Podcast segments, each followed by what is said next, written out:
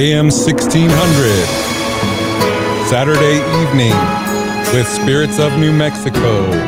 A little contrast on the music here to what the wines we will be tasting. This is from Japanese Kodo Music Festival, and uh, I thought it would be a nice little contrast to the area we're going to.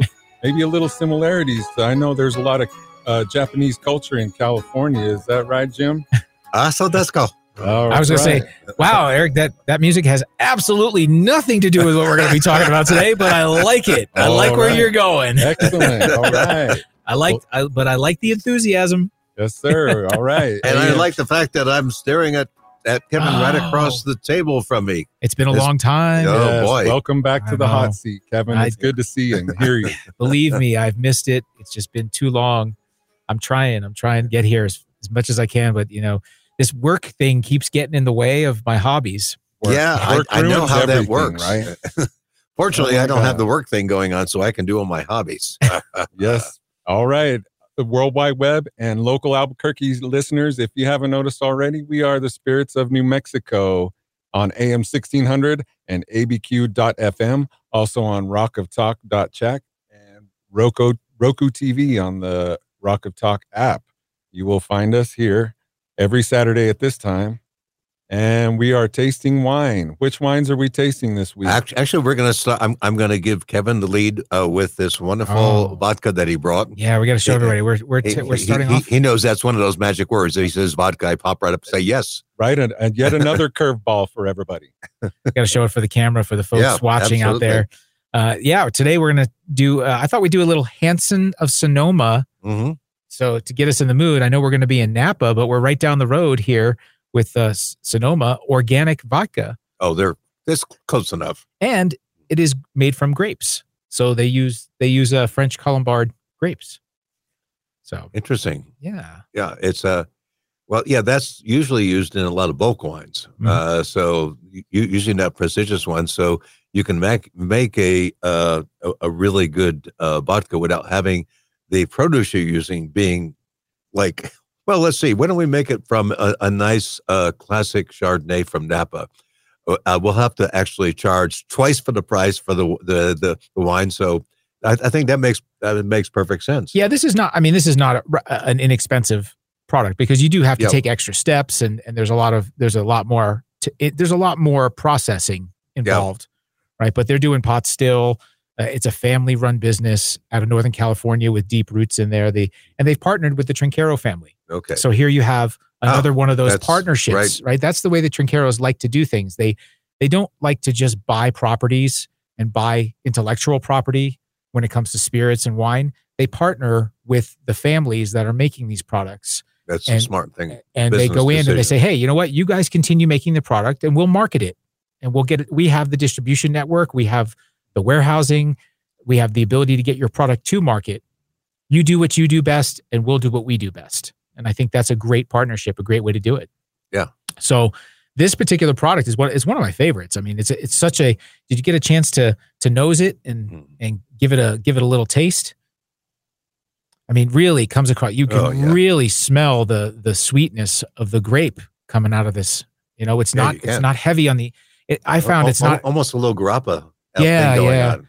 I mean, but it is full proof. I mean, you're talking, it is an eighty proof spirit. Yeah, that's the that's a good thing too, yeah. as opposed to grappa, where it's like, oh, no, yeah. it's it's not going to be sugary sweet, but you do get a sweet nose, and I think that that comes from the you know, the pot still and the grape, the character that remains. But it's a it, it's an interesting uh, product in my yeah. my opinion. So much different than the wheat vodkas or potato vodkas that you would taste out there on the market. Yeah. Well, other than a few of the ones from France, because I, they obviously, they, they may have been the first ones doing it in France, because it makes obvious sense. And it would make sense to them, too, because they used a lot of white wine grapes to make cognac. Right. And Armagnac. So, and, and it usually is the grapes they choose are ones that are not dramatic ones like a Chardonnay or Sauvignon Blanc.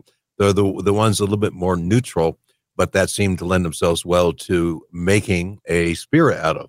Right, and for, so I, that's why I, I would be really curious to see if they ever tried playing with uh, a, a couple of the classic French grapes that were used for this that are everywhere and, and, and see what that would be like. Well, I can tell you they do play with flavors And so what they're doing, and I didn't bring, I didn't bring all the flavors here today, but they did, they have, um, that was probably a good thing. Meyer lemon, cucumber, an orange, a habanero, and there's one more, I'm missing one. I think that's it. Those four plus the, the original. And what it does is they, they actually macerate their fruit, fruits and vegetables into the flavors. So it's, it's a natural process. So when you taste the cucumber, you taste not only the flesh of the cucumber, but the skin. And you get that re- really bright and fresh cucumber taste, but not chemical, not fake. Right, you right, know? right. It's it's really, and with oranges, they're using the the pulp and the skin and the rind, right? So you get the taste, that that that almost bitterness of the rind that comes across, yeah. that zest. That that, and, that that that actually is uh, actually excites me to try that, because some of the ones I've seen is like, you know, I, I really should have done better in my chemistry class, because this looks all chemicals. Is, is there anything real in here? This is this is a very small batch yeah. company. You know, I think I think I don't want to guess at the number, but I'm going to guess it's twenty-five to thirty thousand cases. We're not talking about a big yeah. multi-million case production. Well, they're not using the continuous still, no, so right. so your production is going to be low right off the bat. Yeah, right.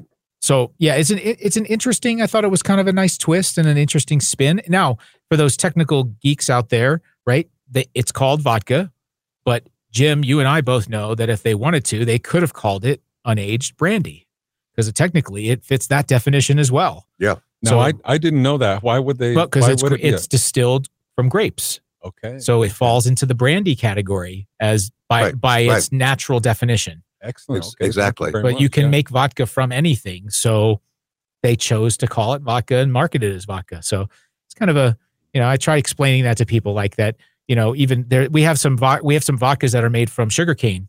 I said, well, technically it's a rum too. Mm-hmm. It, oh, it, it right. classifies as multiple categories. Right. Yeah.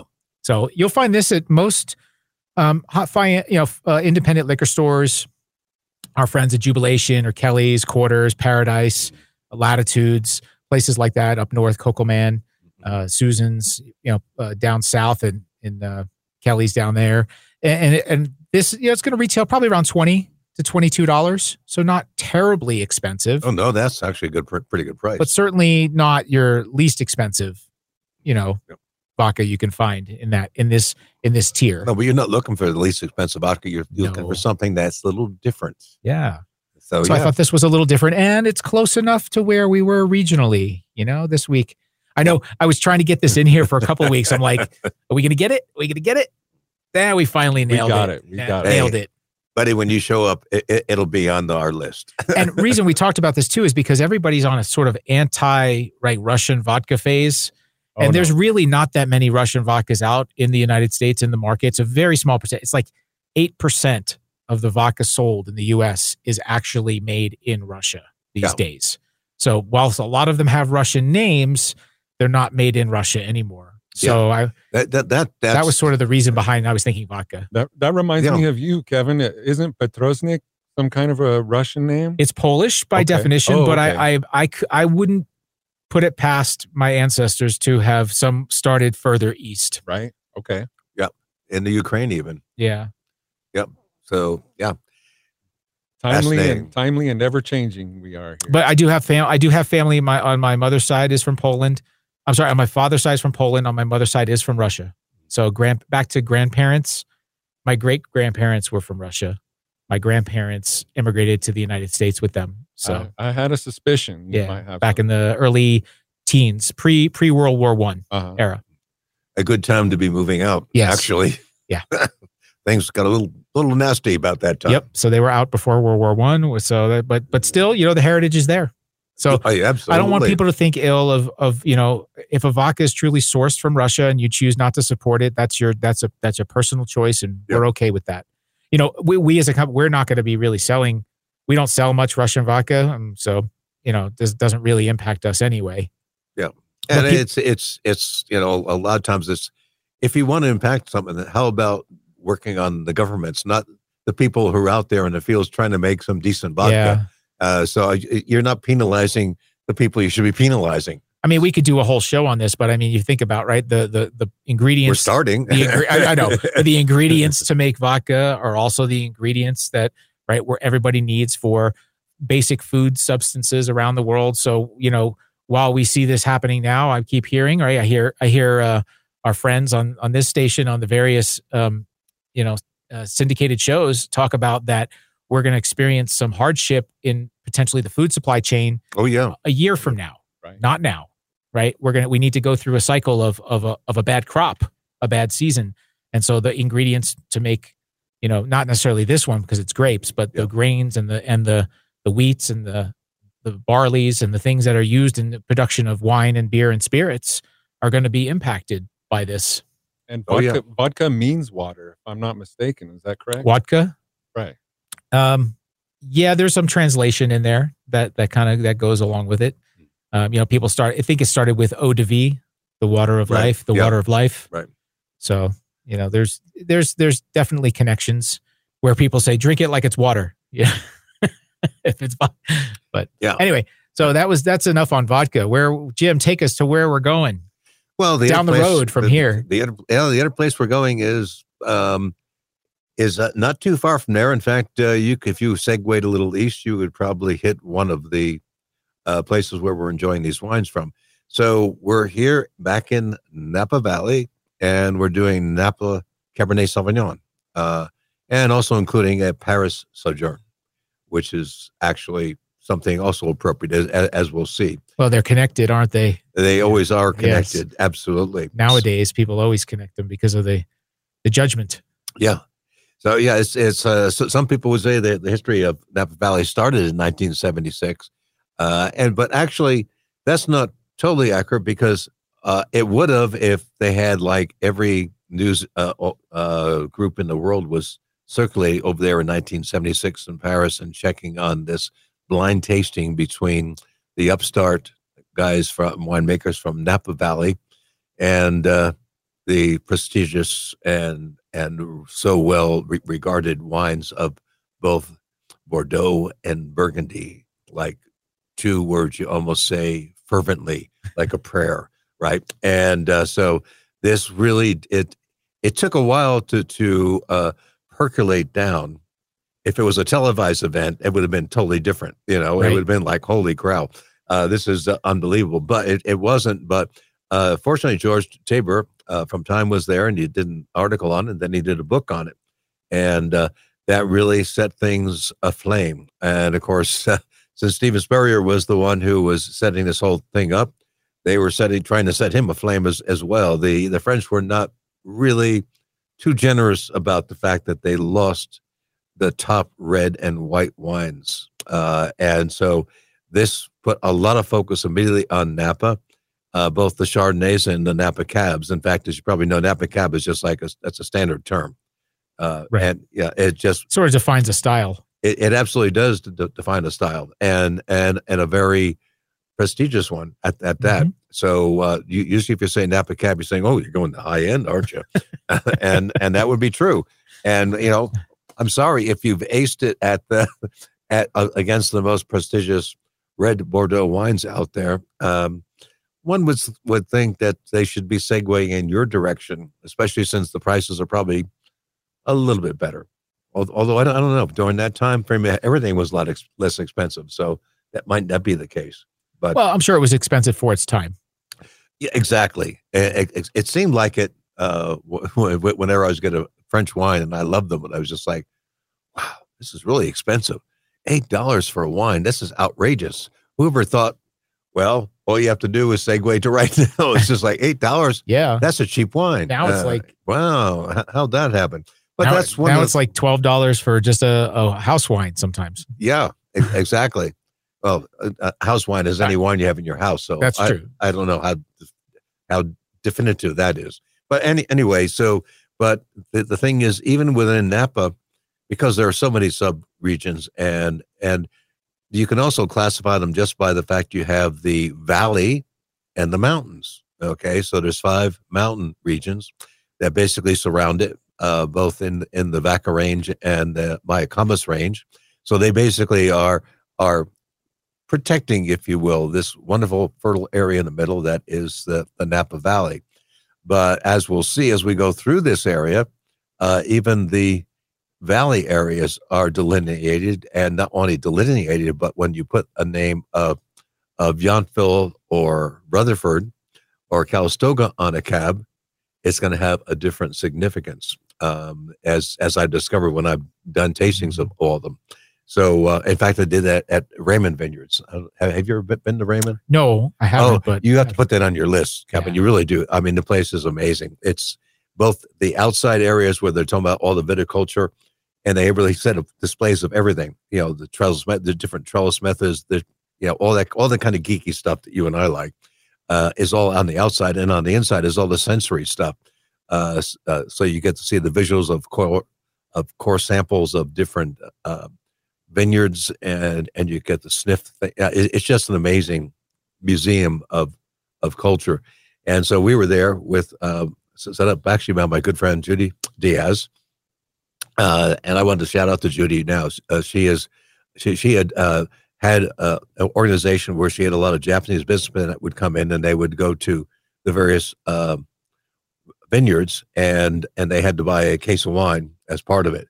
She became very Uh, well known and loved in, in Napa. So uh, when, when I went there, she said, well, how about if we set up a, a tasting with uh, Raymond? I said, yeah, that sounds great. Got to meet Bill Farmer there, uh, who's I've just re really enjoyed immediately. And we were doing tastings of three different Raymond wines. Yeah. And they were, we had them in, uh, in Baccarat heart-shaped red carafes that had been aging for uh, an hour and a half. And then we were tasting them also uh, just out of the bottle, so we could contrast it. And it was a, it was definitely a Rutherford um, and a Yountville, I think. Uh, a no, I, I th and there was at least th three different ones, and, and Calistoga was one, and they were so different. The character, they they all identified the same year. Everything done about them pretty much the same, except where they selected the fruit from. And each one was kind of unique. And I thought, like, that, that's only a few miles up the road from where I just was. But that's kind of the way it was. If, if you go to Burgundy, every Clement is different and unique. And and you you could uh, you could step off one property and go another hundred yards, and you're paying only a fraction of the same price because of where that fruit came from. And so, isn't that what makes wine so magical and special? Oh yes, I think so. Right. That that, that you, you can, can do that, and you can, and you can detect the difference in the soil in the wines you're you're tasting. I just that just still blows me away. I think that's part of what what uh, our romance about wine is all about. So anyway, that's uh, that that was good. And and uh, Judy had an unfortunate accident re recently, and uh, she was in the hospital. She's doing a lot better now, and so this is kind of a shout out to her. It's just, we want you back up there and doing your thing. Get back up on that horse. Absolutely. Make that wine. So fantastic. Good woman. Anyway, so anyway, so Napa Valley, thirty miles long, one that five miles wide, depending on where you are, produce about four percent of California wines, and probably some of the most expensive wine, I would say. You could four percent of the wine, but like ninety percent of the, of the, the, of the folklore. Yeah. Oh, that too. that, that, that, that too, you know, but you know, where else but Napa would you have, uh, Inglenook, built by a Finnish sea captain, Gustav Nyblom, over one hundred twenty years later, and now owned by Coppola Nyblom, a movie maker. Only in Napa would things like that happen. I, it's hard to imagine almost any other area where you would see that um, amazing transition going on. Yeah, and you know, Coppola sold his winer, winery to um, the Delicato family last year, mm-hmm. except he kept the Inglenook property. Well, that's a special yeah, property. Did not didn't that did, that did not transfer in the sale. Yeah. So Inglenook stays with with Mister Coppola. And they kept the Coppola name on the label too, if I'm not mistaken. Is on that the, right? The Inglenook wine. Oh, yeah. oh, oh, you mean the the ones that they sold to Delicato? Yeah. Is that yeah. Yeah. They're keeping the Coppola. Yeah. Coppola's got a big following. So yeah, Francis Ford Coppola wines will be yeah remain that way, but that particular Inglenook property is going to stay in the in the Coppola family. I see. Yeah. yeah. It's not a big producer now. Now, you, when you think Inglenook, right, people people's mind goes back to those five liter jugs. And, oh yeah, yeah, and, right. But like that's what they think of when they think of Inglenook. But it's really a, a, a it's a prestigious piece of property where the name and those wines were being made long before that bulk wine was yeah. was coming along. Yeah, and a lot of probably, a lot of people were just focusing on the low end wines, not some of the high end right. stuff that they did, which is unfortunate. But yeah, so um, so Napa basically begins at pa- San Pablo Bay, which is a significant influence on, of course, a certain areas, and ends in a volcano, Mount Saint Helena. So, as you can imagine, a pretty amazing area, quite varied in just that short distance. Uh, the the terrain, everything changes there. So the first grapes, probably eighteen fifty. Charles Krug is the one credited with uh, being the first. And uh, you probably tried some Charles Krug wines. They they, they were, of course, redone by Robert Mondavi. Uh, but, wow, they were just um, a, a, a style apart. Uh, you know, uh, uh, the Krug wines, they were, the fruit was so bright, yeah. you almost thought there was a flashlight on it. It was just one of the things that they did. Anyway, um, kind of wandering a little bit. But anyway... So the what what happened, of course, is after the Judgment of Paris and people starting to focus a lot more on wine and m- more specifically Napa in general, really started pushing this up. So that blind tasting had a big impact. The uh, they also did a movie, Bottle Shock, in two thousand eight about the about this whole event. That was actually really well done. They fudged the history a little bit, of course, but uh, and they only focused on the Chardonnay, but it's still. Bottle Shock was supposed to identify the fact that the there was a shock in the Chardonnay and the color, and it came back later. But I think the real shock was the French realizing that the wines they chose as the best ones were not theirs. Mon Dieu. Oh, no. Yeah. The, uh, how can that be? So it, it, if you're going up, uh, if, if you haven't ever gone up through this area, it's quite fascinating. You, you start out on the secondary roads, probably going through Los Caneros. Actually, if you start at Los Caneros, you may never leave that area. If you love Chardonnay and Pinot Noir, you will just want to spend the rest of the day there and then maybe think about wandering a little f- further north. But, of course, as we said, this is also influenced by San Pablo Bay very dramatically, so it's a cool climate area. Pinot Noir, Chardonnay, perfect. You'll have other grapes there, but those are the two, those are the king grapes. And, uh, and of course, this is the only A V A that is also shared by Sonoma uh, in all of California. In fact, all of the U S, it's the only shared uh, American viticultural area. So there's always that, uh, that, that, that you can always surprise someone at a wine tasting event. And uh, so if, if you look at the, the map of the area, I don't know if I can actually get this up for you, but since we've got this. Okay, now that I've probably uh, induced motion sickness in you, well, I tried to do that. I have to practice on on this concept. Anyway, so uh, it, it, this is a, a huge area, but if you start at the beginning, like I said, it's Los Caneros. The the next area you're going to hit, actually, off on the, the right, if you decided to get off Highway twenty-nine, which can be a good thing. Um, the next area you're you're going to hit coming up there is Coombsville. Uh, there's a One the reason I, I was identified Coombsville because we actually did a tasting there again with, with Judy that she had set up, and there was some amazing wineries. One of them they had set, uh, they had drilled a huge tunnel through a mountain. They had the press on the top, gravity feed down into it, and it looked like something out of Doctor No down below with the tracks and everything. And they oh, it was just amazing. We had a great time there. But what impressed me the most was the quality of the Coombsville fruit, which was different than anything else I I had experienced in Napa. So this area is actually up a little more elevated. Uh, and it's, so it's basically in the foothills of the Vaca Range. And so, and of course, right behind that is is the Wild Horse Valley, a very small area. You don't normally encounter many of the wines from there, but it's there. That's one of them.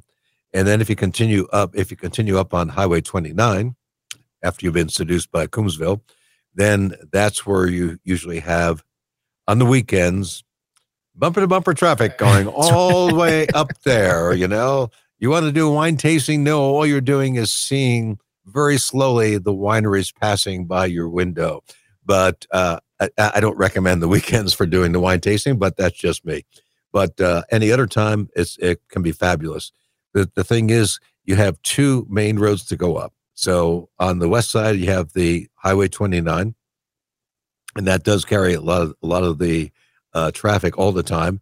And then over to the east of that is the is, is the area that most of the time I would pr prefer to spend my time. And what is that, Kevin? Silverado Trail. The Silverado Trail. Uh, that is, it, it's it's one, instead of being a straight flat thing, it's it's curves and it it rises and it falls, and there's less traffic out there. And and the thing is, this is almost like, if you look at the whole valley, it's almost like a ladder with all these cross streets, and on each cross street are different wineries, so you can cross back and forth between them. Usually what we do is we, we go on the Calistoga side, I mean the Silverado side, and then we go go, go back, and then we come back on the Silverado side. Yeah, you can, move, you can move a little faster on the Silverado side. A little bit faster, yeah. yeah. And of course, you're not going to try to do too many wineries, really. Seriously, you don't. You, you want to focus on, on what you have an interest in, and just pick two or three quality wineries that you can enjoy that day. Uh, I haven't always done that. Uh, a lot of times we got as much in as we could, and by the end of the day, we were blitzed. It was just like uh, our eyes were crossed. Uh, going to dinner. Oh, what's that? Not we, the spitting we, type. We, we, we didn't want any more wine for dinner because we'd had way too much during the day. But anyway, uh, that's just the way I, I would I would suggest that you set it up. So the, the first area hit is Oak Knoll. This is the warmest area, a wide variety of grapes in there. And then Yountville comes in next. And again, they were established in ninety-nine and uh, also known for their Cabernet. Stag's Leap, obviously known for their, their cab and the winning wine in the Judgment of Paris. So Stag's Leap is, is always, which is on the Silverado side, is always an area people are going to navigate toward. And uh, then back on the main road, you have Oakville and Rutherford, also known for their cabs, and Saint Helena. Yeah, I, I think it was, I what I had was a Calistoga, a Saint Helena, and a Rutherford. Those were the three that we did at, at Raymond at one, at one time. And yeah, all very different. They're all known for their cab, but if, you know, in some cases you may source for from more than one area, and it's just a Napa cab. But believe me, if you're selecting from just one of those areas, Rutherford cabs always command a little bit higher price in the valley from, I think, almost any of the other areas there, typically. And then Calistoga and the Chili's Valley is way out uh, in the mountain areas. That That's when you gotta you gotta seek out. The mountain ranges are the ones I find fast, the most fascinating. Um, and again, cooler climate, so it's going to change the character of the wines. Atlas Peak, Spring Mountain, Diamond Mountain, Howell Mountain, and Mount Veeder. Um, and th those are all the ones. That's actually going up in a uh, semicircle counterclockwise. Um, and uh, each one is kind of unique. Howell Mountain um, is one of my favorites. I, I like that for their Zins as, as well as their, their cabs. And uh, I was ho actually hoping when I picked up my wine, I was checking Trader Joe's. They had a their uh, premium reserve. Mm-hmm. Uh, they had a Atlas Peak and a Diamond Mountain District cab. And I said, oh, one of those would be perfect to to, uh, to contrast on the show. Actually, what, uh, if you hadn't shown up, I would have tried to get both. Neither of them are available. The In fact, they're, they're very low on the Platinum re Reserve. I think I'll have to try to Trader Joe's up in Santa Fe. They may do more of the Platinum up there. But the one I picked is still a really good one. It's Trader Joe's Grand Reserve, Meritage, uh, Napa Valley, uh, two thousand nineteen, and uh, this is uh, this is a very representative wine. Have, have you tried any of it yet? No, I'm still I'm still just just getting the palate oh. acclimated to the Faust. Yeah, I, I think you will like it. It's it's it's it is a big lush wine, and it's it's got hmm, lots of flavor going on, and uh, so I I. I for twelve ninety-nine, friends, this is a good wine, uh, okay? There's no way you will not think you got your money's worth with this wine. And uh, very big ripe fruit, uh, a lot of darker fruit in it. And uh, so it's it's hard. To, the, the one thing about, this is kind of what I would call uh, Napa, Napa Cabernet Sauvignon on the cheap, Costco and Trader Joe's. Mm, yeah. And both of those places you can get, you know, ones that they've featured themselves that are definitely well above their price point. What would you think? Yeah, I would agree with you on that. I think that they they do provide uh, a service for that. Um, what you're not going to find though is necessarily names you recognize, and and um, you know, I mean, there's something to that. You know, if you're having guests over and you want to serve something that they might recognize, then you're that's not the place to go for that. Yeah, ex that, exactly. That, I'm not saying you have to show off. I'm just saying if you want a brand name if you don't want your guests to say, well, what is that? Where'd that come from? I never heard of that before. And then you have to start explaining. Right. You know, it, so some people do choose brand names to avoid that. Really? Yeah. I mean, there's nothing wrong with that. I'm just, you know, no, it, it, but to enjoy for yourself, you know, and your, and, and family and immediate, you know, if you're going to open up with a partner, friend, a spouse, absolutely. Yeah. You get, you definitely get value out of certain uh, findings and certain yeah. bottlings. Yeah. And, and, and the, the point is, and uh, which is one that Kevin was, was uh, talking about was the, um, the, the fact you don't know the provenance of the wine. Uh, I don't. I, I've got a wonderful tech sheet on the house Faust wine that uh, Kevin brought. Yeah, uh, that it it just got me all excited just just by itself. And um, and in fact, when we get to this one, you'll find out that uh, other details are number four uh, most popular uh, uh, restaurant wine, and number two most popular Cabernet Sauvignon wine in twenty twenty. So that means you're talking about wines that are. First of all, I'm going to go with food. That's obvious uh, if, if it's a restaurant wine. And and you're talking about a very different provenance. Uh, and, in fact, I can tell you a lot of information about this wine. The Trader Joe one, I can only make yeah. guess. So, to to your point there, you're right. You're not only you're going to not know the, the brand name you never heard of, you're not going to know anything about the wine. You're not going to be able to find anything about it. Um, I think of, you know, it reminds me of... Um, that Cameron Hughes wines, mm-hmm. that kind of, that kind of pops into my mind. Cameron Hughes has made a living out of taking wine that was either left over or in excess from very well named prestigious wineries, bottling them under his name and his label and making a point of not telling you where the source winery is. It is. It is contractually. They're contractually obligated. Exactly. Yeah. Not to tell you where the source of that wine is. Yeah. So you know you're going to get amazing fruit at a great price. You just can't know where it's from. Right. Sounds so, sounds kind of fun. Interesting business model, isn't yeah, it? Yeah, it is. Oh, it, it is. And they, it's, because it's, they discounted, they discounted yeah. probably upwards of fifty percent off, because yeah. it helps the wineries move out old vintages and excess wine that they're not going to be able to sell necessarily. So yeah. It's, yeah. An, it's an interesting model, and they do sell. Yeah, people assume, buy yeah. people buy Cameron Hughes. They they love they love they almost love the mystery of it, but they they're not quite sure where yeah. it is, or trying to guess which which wine it is. Yeah, that's right. Kinda, yeah, that yeah. It's kinda, like you can say, oh, this is you know this is Mondavi. I know it's Mondavi, but it doesn't say Mondavi. But no, I know it is. I know it yeah, is. Yeah, yeah. And you'll never know. You'll never be a hundred percent sure yeah. of what it is. What it is actually, I, I think. Uh, and this is why I enjoyed doing these wines is you have to trust your palate. Yeah. Is this a good wine or not? Doesn't matter whether it had a, a label that said, this is a great wine. We got ninety-six points, blah, blah, blah. No, it's what your palate tells you. And the more you trust that, the more you'll be able to enjoy some wines like this and pay a lot less for them. Or, or if for you a trust special you. occasion, I'm going to do, the, I'm de- definitely going to do the Faust. Um, or you trust or, what you read in the Fearless Flyer that comes out from Trader Joe's. The, oh yeah. If you trust the trust the reviews in the Fearless Flyer. Well, the ones that I trust are from the Reverse Wine Snob. Uh, that's uh, John Thornson. I'm, have you read any of his stuff? No. Uh, he's he's very good. I'm not very well. If you if you figured out, Jim, I'm not very well read on wine. Uh, well, that's, that's we we like to use the term stack it and whack it. Okay, right. Stack it high, let it fly. We're in sales, darn uh, it. That's okay. What we do. Well, these are, you know, this this part here that, that I sent you the copy of is, yeah. is, is his own comments on it. So the, one of the things he has is just a a, a boilerplate thing. And so this one, he says, the taste, ninety-one, ninety-three points. And he gives it a nine, which is for him in cases between ninety-one, ninety-three points. Cost six, overall rating eight three at a possible ten.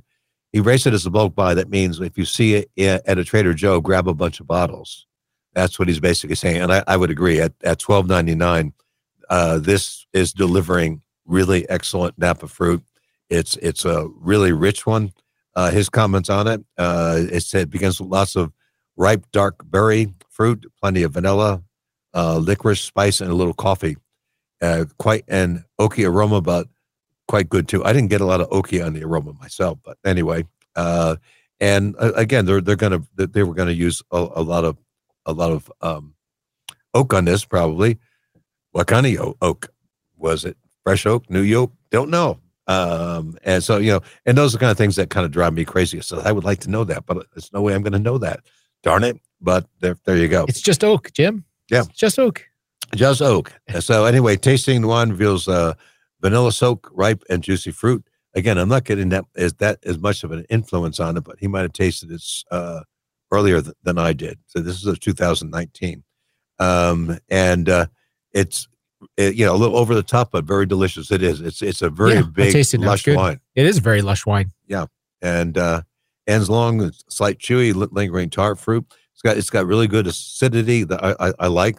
Um, I, I think it's a bit more in the in the Faust, but really, really nice, and it's got some nice minerality too. So it, it they obviously you were using good fruit in this, and, and they knew what they were doing about making the wine. The, the only thing that we know was the J, JBA was the ones that put it together. I was gonna say, yeah, you said they, they knew what they were doing, and they put. We just don't know who they are. Mm-hmm, mm-hmm. We never, never know who they and them. It's the right? they. Yeah, they knew no. what they were doing. Yes. I mean, for all we know, it could have been it could have been a brand. It's a brand name producer that maybe this they had, you know, because it is a Meritage, so maybe they had some leftover juice from a couple of different yep. cat- categories that they were just getting needed to get rid of. Yep. And they bottled it as this and blended it together and bottled it as this, and which is fine. You yep. know, you're still you're getting quality juice from the region. You just don't know all the details, and yep. and that's sometimes what you pay for. Uh-huh. But, part part of what you're paying is the legacy and the and the name and the information. But we can do our little sleuthing about this too a little bit uh, and we think can about theorize. Uh, okay, well, think about this. It's a Meritage. That means it had to have been qualified by the the the uh, California Meritage Society, right? right? They had to agree. So you had to have at least two different grapes in it. I think a minimum is three, but I'm not sure. So you had multiple grapes in it, and since it was a Meritage instead of a cab, it had to be less than seventy-five percent cab. Right. And it had to be from that from that right. area. But we don't know the other grapes or the nope. or the percentages of them. Hey, that, However, in, in, in support of this, I should say that the Faust only says that they had eighty-three percent of cab, which is more than it's called a, a cab, but they didn't tell you what the other grapes were. They they they basically said that they, they had other grapes in it, but they didn't tell you the percentages in the in, in the thing. Okay. So that, yeah, they said it's, uh, let's see, um, yeah, one hundred percent French oak, thirty percent new. Uh, and, and again, the oak in this is definitely good. It, it, it's better, I think. eighty-three percent Cabernet Sauvignon blended with Merlot, Petit Verdot, and Cabernet Franc. So, but, you know, you still know the percentages. In some cases, they'll, they'll give you the exact percentages. But not not everyone does that. So it, it depends. But you still got learned a lot of information. You learned it came from Coombsville. Uh, you learned uh, uh, a lot of things about that. And and uh, in, in fact, so the, the winemaker notes on on this one, uh, the core of Faust comes from the Coombsville estate as well as from our vineyards in Rutherford and Oakville. The wine jumps out of the glass. You know what? That does happen if you pour too fast, it'll jump out of the glass, but I, I try to control that. Uh, aromas of fresh black cherry plum, layers of savory cherry compote, earth ch- cheddar and graphite, rounded up by a long finish and hints of dark chocolate balance, acidity, and minerality. That is classic characteristic of a of a cab from that area, particularly uh, some of the elements. So, Coombsville A V A two thousand eleven. It's, it's the it's the newest A V A out there. For a, a long time, uh, when I talked to the people in the wineries there, they were saying, "Well, you know, we uh, we, we we started by just growing the the the, the grapes, and we were finding that people were really making great wines out of our grapes." We decided, well, screw that. We should be doing that because that's where the money is. And so they started. And so a lot of these were newer wineries, like the, the one I told you about with the where he did the tunneling and everything. It was just like that was unbelievable, high tech. I'm, I, I'm, and it had for the punch downs, he had automatic punch down paddles that would go across and do it automatically. And wow. I, and, and and we we did the tasting in this huge round room with a big round table, like we were the knights. And it was out at, with a, a light streaming down from it. And I went like, you've got to be kidding me. This is so over the top. So anyway, it's it's a very special area. I would definitely suggest if you have a chance to just try that area because it's it's a lot less hurried. It's a little bit quieter, but uh, it's just a very special area. And I appreciate the fact Kevin brought this wine because I, I love tasting Coombsville fruit. It's just as good as it gets. Okay, so the A V A, obviously thanks to the proximity to San Pablo Bay, along with the undulating hillside, varied sun exposure, this, their estate vineyard is one of the coolest growing regions in Napa Valley. Both the newest in Napa Valley and the furthest south, Coombsville benefits from ancient volcanic soil, marine breezes coming off San Pablo, long and cool growing season to its location in the valley. So, uh, I, I, again, this was uh, uh, a lot of times we'll just segue over to Napa, the town, which is, it, you, you've been to the town in Napa, right? I have. And some of the restaurants. Mm-hmm. Do they not have wonderful restaurants in Napa? I don't know. W- which ones did you go to? Do you remember? Oh, it's been so long, Jim. I don't even remember. I mean, I was always there on some kind of educational trip. Right. And I, I can't remember half the places I've been to. It's, yeah. I know it's bad. Well, I don't it's, remember, it's, you know, I think, I bet if I was going there on vacation, I would remember more. Well, yeah, yeah, you yeah, yeah, yeah. You, you can just focus and enjoy all the, because it's, it, well, you should take a vacation there. It, it's a really fabulous spot. And, you know, but the, The the other side of, of the river, there's a big uh, shopping mart area there that is unbelievably good. The the restaurants in there, uh, you can get everything from any spice in the world you want uh, to uh, to some of the best oysters you can get around Napa. So it, it, it it's a it's a great area to, to, to go to. Plus, they got the tasting rooms there. Yeah. Uh, so, and it's a good launching point uh, for just about anywhere else you want to go. I've always stayed up further into in the val in the valley. You know, I always, I've stayed at Yountville Inn and uh, okay. um, uh, Vineyard, uh, what is it called? Uh, Vineyard Country Inn. Okay. Which is right next to the Sutter. I've never stayed at the Sutter Home House, but I want to. They have guest rooms at the Sutter Home House. Oh, which is okay. Interesting. But, you know, well, yeah, there Saint, are. Saint Helena. Yeah. Is a, we, we stayed at a did wonderful. You say Hel- Helena or Helena? Uh, yeah, I think.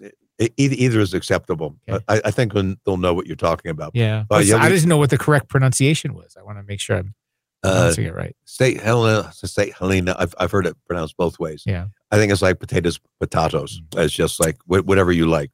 And but we stayed at a B and B there close to a small um, winery.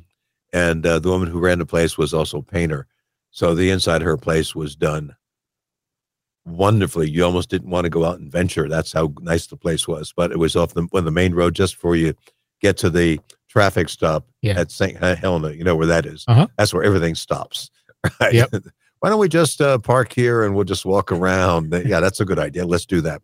Anyway, I, I'm, I mean, I can't speak enough about Gott's Roadside. I mean, that's one of my fa- all-time favorites. Okay. I know it's kitschy and, and it's cool, but it was the old Taylor Refreshers roadside stand. Mm-hmm. But now it's a, you know, twenty dollars burger joint for that Joel got the, the the wine grocer turned winemaker put together. Uh, I was just looking up too because I have my favorites up there. Some of those restaurants. Um, I told I, you you mentioned in your in Freemark Abbey in here. That's one of the ones we had tasted before. Right. Yeah. And and one of the I had mentioned him before, Chef Douglas Keane on the show. He's mm. he I went to college with him and he won Top Chef Masters the very first year. But he owned he owned Cyrus in, oh, in Healdsburg. Oh, that he's yeah, he's the yeah. chef Cyrus. Cyrus two point oh is coming. I've I brought this up years ago, but it it got it went into a, a bit of a you know a lull in financing and the whole pandemic and everything. But um, I'm looking on their website and I'm seeing pictures of the construction. But it's it's supposed to be opening fall of this year uh, in uh, in Geyserville. Ooh, in, in, uh, that's yeah, interesting. In some. This, if you look at this website, it's just amazing. It's a cyrus restaurant dot com, and the, the building looks absolutely stunning what they're going to do to this thing. And um, it's going to be one of those, um, I remember talking about this with one of the shows, a tasting experience where you go from room to room. You start off in one room and you have bubbles and an appetizer and a little you know, a amuse-bouche, and then you move to the next room. And then the, every course takes place in a different part of the restaurant. Oh yeah, it's a kind of a one of those you know. Um, I think they're only going to have you know less than fifty guests, and it, it's a tasting experience. I imagine it's going to be at least several hundred dollars per person, you oh, know, yeah. to go through there. I, I'm guessing. I don't know what, it, but I just uh, I just added myself to his mailing list, so we'll see. It says coming fall of twenty twenty-two in Alexander Valley. Yeah, I think that's not going to be cheap. No. That it, hard, hard to believe. Maybe L A. Hey, you know, don't remember me? You know, from college. Yeah, Yeah. Well, hey, love to go see it. It, it never hurts him. I say, Kevin, it says I haven't seen yeah. it. Hey, yeah, I want to go see it at the very least. But well, maybe I'll tag along then. No, his uh, restaurant. So he had a restaurant at Freemark Abbey. He was his his last um his last project was a little restaurant on the same site as Freemark. Oh, uh, it was okay. it was a it was Roadhouse twenty-nine that has since closed. Prior to that is when I went there. It was called Two Birds, One Stone, which was the sh- the stone was the building, and there was him and another chef, an Asian influence chef, and it was so they were the two birds, and the building was the one stone. So that was kind of a cool yeah. nod to the old architecture of that build. That building, that Freemark Abbey building, is just. I mean, it looks like it's from like eighteen hundreds. Oh, yeah, there's some oh. a lot of amazing buildings yeah. around there. Yeah, just crazy. It might very well arc- be that old. Huh? Yeah, I get. I'm, Behringer's yeah. is another one that's yeah. amazing. Yeah, yeah. There's there's. It, it just some of the buildings around there are yeah. You don't even have to taste wine. You can just go on an architecture tour, and then if you want to see new the new spaceship, you look at you know Opus. I call it the Opus spaceship. No, I, I, I prefer seeing my architecture through the glint of a glass of wine. Yeah, but that's just me.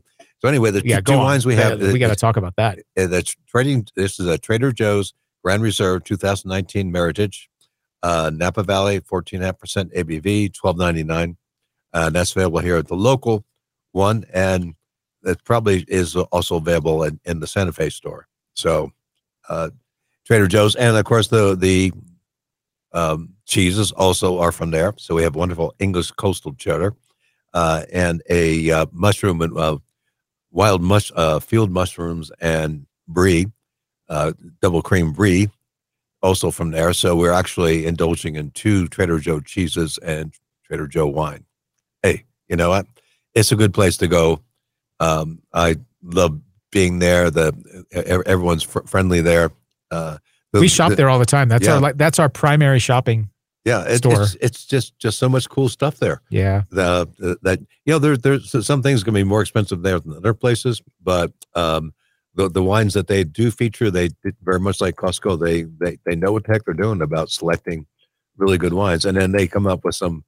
Amazing ones. Um, they were out of the one Barolo I wanted to grab again. That was a twelve ninety nine. Well, they do. How partner, do you get? How do you get a twelve ninety nine Barolo that's actually good? They partner with our wineries, and yeah. so I'll get a phone call from my supplier that says, "Hey, we made a deal with Trader Joe's. We need you to send set up. You know, if we don't carry it, set this up, bring it in, and you know, they they. It's almost like a private label scenario. Not quite, but almost. Yeah." yeah. Yeah. A lot of private labels happening too. There's a lot of that going on where wineries are working with our, our brand name suppliers are working with particular yeah. retailers to, to produce oh, well, private the, labels. The, the bigger ones, absolutely. Yeah, uh, yeah. That's the uh, Walmart's doing it. With, Walmart, uh, Kroger. Yep. Yeah. S- Southwest Wines uh, now it's a D H Lacombe yeah. also has done special labels for everybody else. So yeah, it's uh, it's it's the thing to do.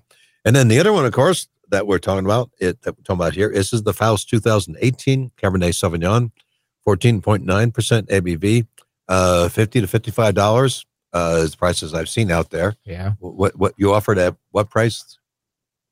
Uh, what do you mean? Uh, what what what what price is is uh, Southern Glacier offering or? Well, we go by we go by what you see in the retail. It's probably a little bit less. It'll okay. probably like be under fifty. I would see it would be under fifty. Yeah. yeah, if you see it out there from here. I mean, we typically are not. Those are you know those M S R Ps are a little high. I think when they come yeah, out. Well, yeah, yeah, a little on the high side. I think you'll see it under fifty dollars. But I mean, actually, this is the very end of the two thousand eighteen. We're moving into the nineteen. Right. So, you know, get another chance to try Absolutely. something. Try the new one. Okay. I'm going to take yeah. my chance right now. I'm going to try a little splash of that Faust. yeah. Yeah. So anyway, uh, I, yeah, pretty much covered. The Faust label was inspired by Christopher Marlowe's tragic history of Doctor Faustus. That was fifteen eighty-seven.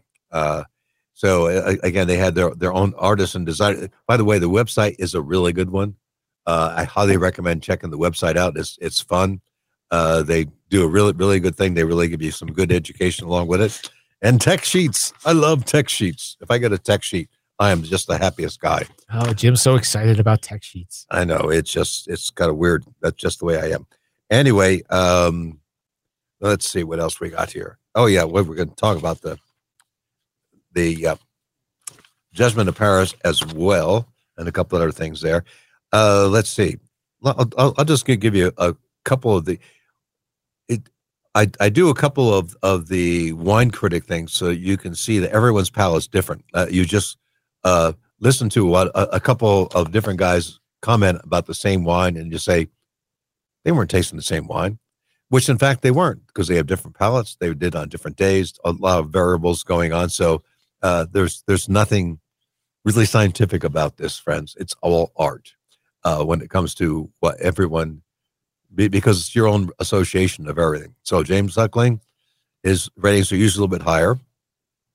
Very attractive aromas, black currants, black olives, dark leather with some cedar, full body with firm silky tannins and a defined polished finish, shows finesse and focus, grows on the palate.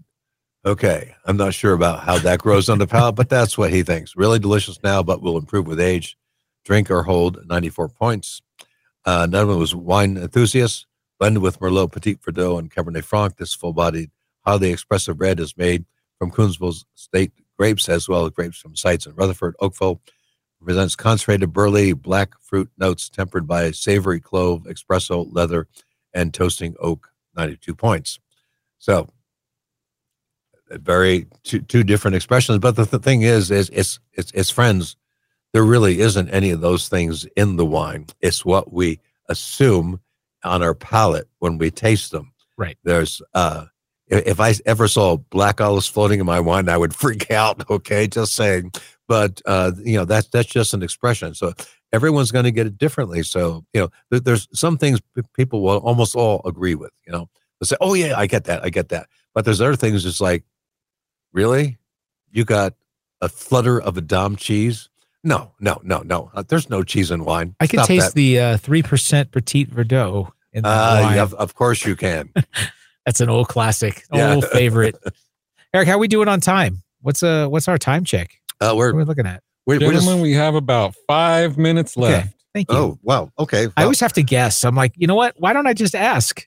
Like, yeah, there's nothing wrong good. with asking. I, you know, this is like, this is the Cuba. Yeah. We, you know, we're free flow. We don't, we're not real rigid. I know, just, I know. I just say, I was just trying just to do keep, our thing. Be, be sensitive to it. You know, I hear all the syndicated shows. They ask, they're like, I got, how much time I got left on the clock? You know, he listen to Hannity or, yeah, it's, you know, they're always asking. Fair. Yeah. I think, yeah, that's fine. You, you just be you, Kevin. Oh, that's why we bring okay. you in. Oh. Okay. It's been so long. I forgot. You know, all right. It's been so long. Mm. Glad to have you back. So, well, I'm enjoying a little coastal cheddar. Well, wow. Um, yeah, people perceive, I think a lot of times people get um, the idea in their head from somebody else, right? If you, if you read something or somebody says something, boom, all of a sudden your brain snaps to that and you right. now taste or smell or sense right. that. Your cup starts filling. Right? Yeah. You're not, and, and you're not the empty vessel anymore. You're sometimes it is actually that power of suggestion. That, you know, th- that it can be power of suggestion. It also can be that you pick up the same thing there, but you haven't been able to put your mind. Why? Uh, what is it I'm tasting? You know, yeah. A lot of people like that. I've been a tasting where I'd come up with something and I was just, oh, it's like, uh, it, it's like bazooka bubble gum. They go, oh yeah, right. That's what. That's what I'm tasting. That's one of the word I've been looking for. You found it. So, you know, it, it's uh, it can be suggestion, but it could also be, oh, yeah, I relate to that. Okay, Judgment of Paris, nineteen seventy-six. Uh, and uh, the fourth anniversary was in two thousand sixteen. Uh, significant event, a lot of things that were that w- went on then. But we want to give you more of an update, uh, more current for that. Stanxley Wine Cellars was sold in, the, these were the ones that won the best red wine. Uh, they were sold in two thousand seven to the Antinori family of Tuscany. Uh, a family that both Kevin and I know very well, fabulous family, and Saint Michelle Wine Estates in Washington. So this was a joint effort by, by them to establish a uh, um, a the legacy wines from there and keep it going. So I thought you had one local and one uh, remote. Uh, yeah. Stag's Leap Winery is often confused with wines. Uh, Stag's Leap's Wine Cellar. It was actually a judgment made that basically said, Stag's Leap is is Stag apostrophe S, and the other one is is uh, Stag's apostrophe. So where you put the apostrophe is significant. Yeah, and it's just like wow, uh, really. you you must have been really fighting over this one. We we were selling both of them um, up until recently. It, it, one of them one of them left us in a trade. Uh, yeah. So we had to we traded to the other house, and so I can tell you now that my f- new favorite of the two is the one we kept, which is Stag's Leap Wine Cellars, the Wine one Cellars. That, the one that's part of Saint Michel Wine Estates. Right. Yeah. Okay. The other one is part of Treasury. Ah. So. Yep. The one with Treasury is no longer with us. It's with it's with our competitive yeah. house. Yeah, so, I mean that's happened with a lot. It of happens. Yeah, you know? The brands got. You know, we're a franchise market. Brands get traded. It happens. Yeah, you know there was it was part of a a, a deal where they we sent some brands to them. They sent some brands to us, and we move on with our lives. Right. Yeah. Exactly. But so they uh, a new they're movie. Both great wines. They're oh both yeah, fantastic wines. Oh yeah, they are. I mean, where they source the fruit from pretty much the same area. So yeah. yeah. Uh, a new movie, The Judgment of Paris, that was to include uh, Warren Benarski's winning cab, was set to film in two thousand sixteen. That never happened. However, uh, we have a new revival appearing. Uh, they're in post-production in two thousand twenty-two. I'll actually cover that briefly. Um, but the um, Bottle Shock was the one that covered it pretty much, but they covered Chardonnay and and fudged on, on the history. They had... Uh, Spurrier arriving and tasting the wines he had never did. Uh, Patricia Gallo was the one that tasted the wines there. And she probably tried to warn Seabissus, you know, they've got really good wines there. And no, no, the French are going to win. That's not, not, not a problem. Wrong, wrong. So there you go. Uh, Chateau Montelena, nineteen seventy-three Chardonnay, and the nineteen seventy-three Stag's Leap Cabernet Sauvignon were the top white red. Uh, Mike Gergich is also part owner of Gergich Hills Winery. And they're known for their Chardonnay, obviously, but also their Zins, kind of a claret style Zin and cabs. Uh, Winarski also made wine in Colorado, assisted them in jumping into the wine world. Uh, Steve Spurrier owned a wine shop, Caves de la Mad- Madeleine, which uh, shows up in the movie, and the school, the Académie des Vins, uh, as his base. I actually did some wine sponsored from that. Uh, he built a successful mini empire in and around Paris. By nineteen eighty, he had opened two wine bars, uh, Bistro au Vin and the Blue Fox, as well as the restaurant Moulin du Village. Uh, other ventures didn't do as well. Steve oh. passed away March ninth, two thousand eleven, uh, two thousand twenty-one. So that's one of the things we're kind of honoring here is Steve passing and the fact that he was part of the, one of the ones that helped uh, put, make, Napa, on put the map. Napa on the map. Yeah, exactly. All right. It's on the map and... We are off the air very shortly, gentlemen. Okay. Sorry to say, was, we got a, we got other shows to do. And it's a great show. It's a good show. It's great to have you back, Kevin. It's good to see Absolutely. your face and Akiva. Here, here. And Jim, it's always great to see you. I'm, I'm so glad to be associated with you. With L'chaim, you L'chaim. Yeah. L'chaim. All right, we're gonna go out with a uh, little nineteen twenties century old music. Maybe this tune will be familiar to you, uh, old cartoon fans. That's where I learned it from. Was the old uh, California Here I Come. Right here on sixteen hundred A M. You can find us on A B Q dot F M and rock of talk dot chat. Stay tuned next week. We'll be back with two more choice wines for your enjoyment. You can count on it.